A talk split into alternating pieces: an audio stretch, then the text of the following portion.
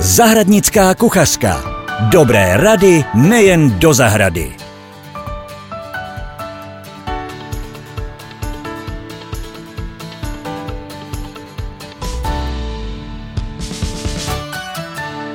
Hezký den, milí posluchači. Dnes navážeme na předchozí podcast o peckovinách a budeme se bavit s Jirkou Savincem o meruňkách a péči o ně po odkvětu přes celé léto. Ahoj Jirko. Zdravím Petro. V minulém podcastu jsme se bavili o ochraně meruněk a peckovin v předjaří a během květu. Jak se starat o meruňky po odkvětu? Teď jsem poctivě hmm. prováděla postřiky proti moniliovému úžehu před květem i po něm. Ale stejně mi připadá, že stromy nejsou úplně ve formě a některé větve jsou suché. Já bych řekl, že ne některé větve, ale spíš některé celé stromy. Eh, letošní jaro já považuji v tuto chvíli, protože teprve začínáme ty škody sčítat, protože ono to bude pokračovat. A bude to mít asi velice neblahý průběh, ale já ho považuji za opravdovou katastrofu pro meruníky, pro višně a vůbec peckoviny citlivé vlastně na moniliový úžeh. Takže i když jsme stříkali, byly to třeba tři postříky při rozkvětu, někdo se neváhá, neváhá a nebojí se a postříká do plného květu i při dokvétání, tak ty postříky proběhly. Navíc se stalo to, že stromy ani nerozkvetly, v podstatě ani nedošly do plného květu a okamžitě zmrzly. A teď zjišťujeme, že je vlastně ta, ten moniliový úžek, že je žere doslova takovým způsobem, že někdo asi bude muset i celé stromy v zahradě oželet. Prostě je to takový je letošní průběh jara a i když je tady, v podstatě já bych řekl pozor, vstyčený prst teďka pro všechny, můžeme se teď chválit, že jsme třeba naši meruňku, pokud máme víc stromů, že jsme je uchránili, tak není všem dnům konec. Ještě i v červnu téměř před sklizní se může stát, že ten strom najednou z ničeho nic chytne tu známou mrtvici, jak se tomu říkávalo, protože on je to celý komplex problémů a chorob, ale způsobuje ho a priori právě ten moniliový úžeh, ke kterému se přidávají další komplikace. Takže i v téhle fázi i já jsem to zažil, že meruňky už začínaly vybarvovat a najednou strom během jediné noci zvadnul a za tři dny byl mrtvý i s těmi nedozrálými plody. Takže stále být ve střehu.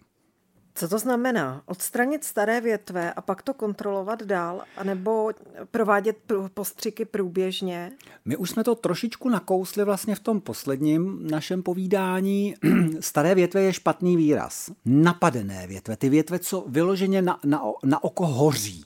To znamená, jdeme, jdeme po tom, co začíná usychat, začíná to rapidně usychat, protože ta houba, ta monilínia, ta se šíří cévními svazky dál, hloub a hloub do zdravých pletiv a postupuje strašně rychle. Já mám zkušenost, že třeba i 20 cm za den dokáže tím stromem urazit. To znamená, když já teď vezmu nůžky a začnu tu větev odřezávat od toho zahnědlého konce, tak zjišťuju, že když ustřihnu větev a vidím, že je tam rezavé kolečko po obvodu, tak musím stříhat dál a dál, dokud neuvidím čistě bílé. Jakmile tam bude jenom sebe menší náznak zarezivění v tom řezu, musím stříhat dál bez ohledu na to, že už třeba jsou na té větvičce lístky. Takže se často stane, že z toho stromu po tomhle radikálním řezu zbyde úplné torzo a hodně často se mi stalo, že nakonec obětuju celý strom, že vlastně je to nenávratně ztracené. A je to otázka hlavně té meruňky, protože z vlastní zkušenosti vím, že třeba meruňka naštěpovaná na švestku nebo mirobalán, tak ta tím trpí méně, ale ten moniliový úžeh dokáže doslova sežrat ten strom až po to místo štěpování a ta švestka najednou tam se to zastaví.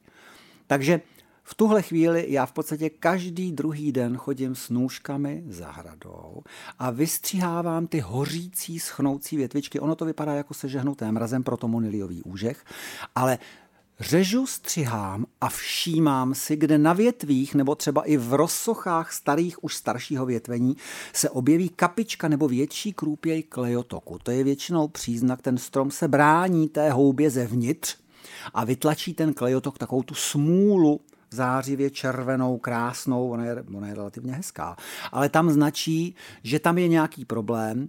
Nikdy se toho nebá, to znamená zároveň s nůžkami mám v kapse nůž, s ostrou špičkou a jakmile zaregistruju, že tam je ta krůpěj klejotoku, tak do toho místa rýpnu tou špičkou. A když oddloubnu kůru a zjistím, že ta kůra je krásná, bíle, zelinkavá nebo téměř bělavá, je všechno v pořádku. Nevadí, že jsem ten strom poranil, to vůbec nevadí. Ale v okamžiku, kdy zjistím, že tam je taková hnědorezavo, až kolikrát už i mazlavá, jakoby to, ta pletiva se rozpadají působením té houby. Oni skutečně jako doslova hníjí na tom stromě a ta hniloba neustále postupuje tím cévním svazkem hloub a hloub do stromu. Tak pak tím nožem odřezávám pláty kůry až do místa, kde, kde se ta houba zastavila, kde je vidět, že končí ta rezavá hnědá barva a všechno jako chirurg pokud to má vůbec smysl. Ono se často ukáže, že řežu, řežu, řežu a najednou už nemám co řezat. I to se mi už na mých stromech mnohokrát stalo. Ale taky se mi už stalo, že i takto drastickým zásahem jsem někdy třeba polovinu toho stromu zachránil a ku podivu se ho, se ho podařilo vrátit zpátky do nějaké růstové kondice a uchovat ho. Ono samozřejmě eh, záleží to na tom, jaké bude to další léto, eh, jestli bude spíš suší nebo spíš vlhčí, jestli ten strom si obnoví tu růstovou dynamiku. V zásadě platí, že čím dynamičtější růst ta meruňka ten strom jakoby vykazuje, tím lépe regeneruje. Ale obráceně, když hůř přirůstá, když doslova stagnuje, tak to se té houbě samozřejmě líbí a o to víc ona ten strom dokáže v podstatě decimovat. Takže nebát se řezat, eh, ne, v první řadě nebát se střihat, a pak s tím nožem nebát se řezat. A v okamžiku, kdy se dopátrám těch čistých ran, tak já většinou ostřím toho nože ještě vyškrabávám ty rány úplně do hladka až do zelena, do běla a okamžitě zatřít tu ránu nějakým nátěrem, který není úplně neprodyšný, dokáže dýchat. Může to být stromový balzám, který zároveň obsahuje nějaké růstové látky, ale může to být obyčejný venkovní latex, latexová bílá barva. Zatřít poprvé, nechat zaschnout, zatřít po druhé, ať už zpočátku ředěným, pak už neředěným a v podstatě tu ránu jakoby utěsnit. A pak až do konce roku, ale i v roce příštím a v letech příštích ty rány kontrolovat, protože ten latex tam vydrží dva roky, pak se začne odlupovat. A může se stát, že stejně na tom monilí nevyhrajeme, že ona si tam někde něco schovala, protože i ten strom často v těch cévních svazcích už někde tu houbu má schovanou.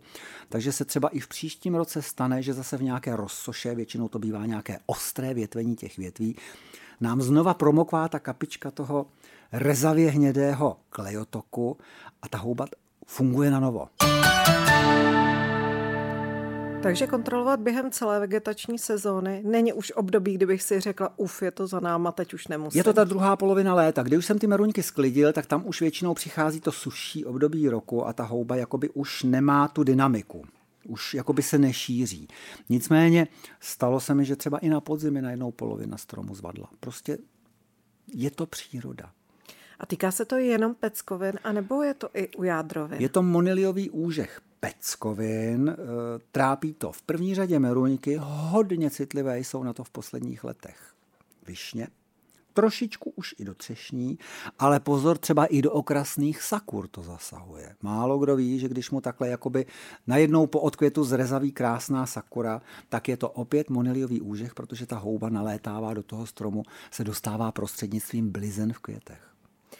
Když objevím nějakou starou ránu, která byla dřív ošetřená a teď uh, už se mi nezdá, tak jak postupovat? Mám to odříznout? Tam záleží, znova? co se ti nezdá, Petro, na té ráně. Že je třeba popraskaná, začne z ní právě eh, vytýkat nějaký ten kleotok. Ono většinou podobně. ze staré rány ten kleotok nevytýká, ta rána třeba praskne, protože tam je to staré dřevo. Takže znova zatřít, utěsnit. Mm-hmm. Nesmí se tam dostat vzduch a hlavně dešťová voda se sporami nějakých hub.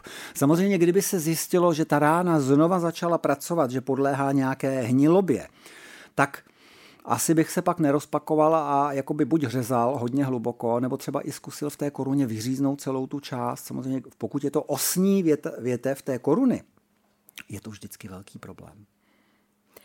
Já bych dnešní asi povídání zakončila tím, eh, že buďme optimisté, těšme se na plody, doufejme, že budou a budou chutné.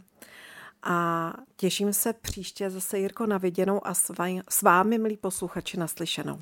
Budeme, Petro, optimisti. Ono letos asi těch meruněk opravdu málo kdo sklidí vůbec něco.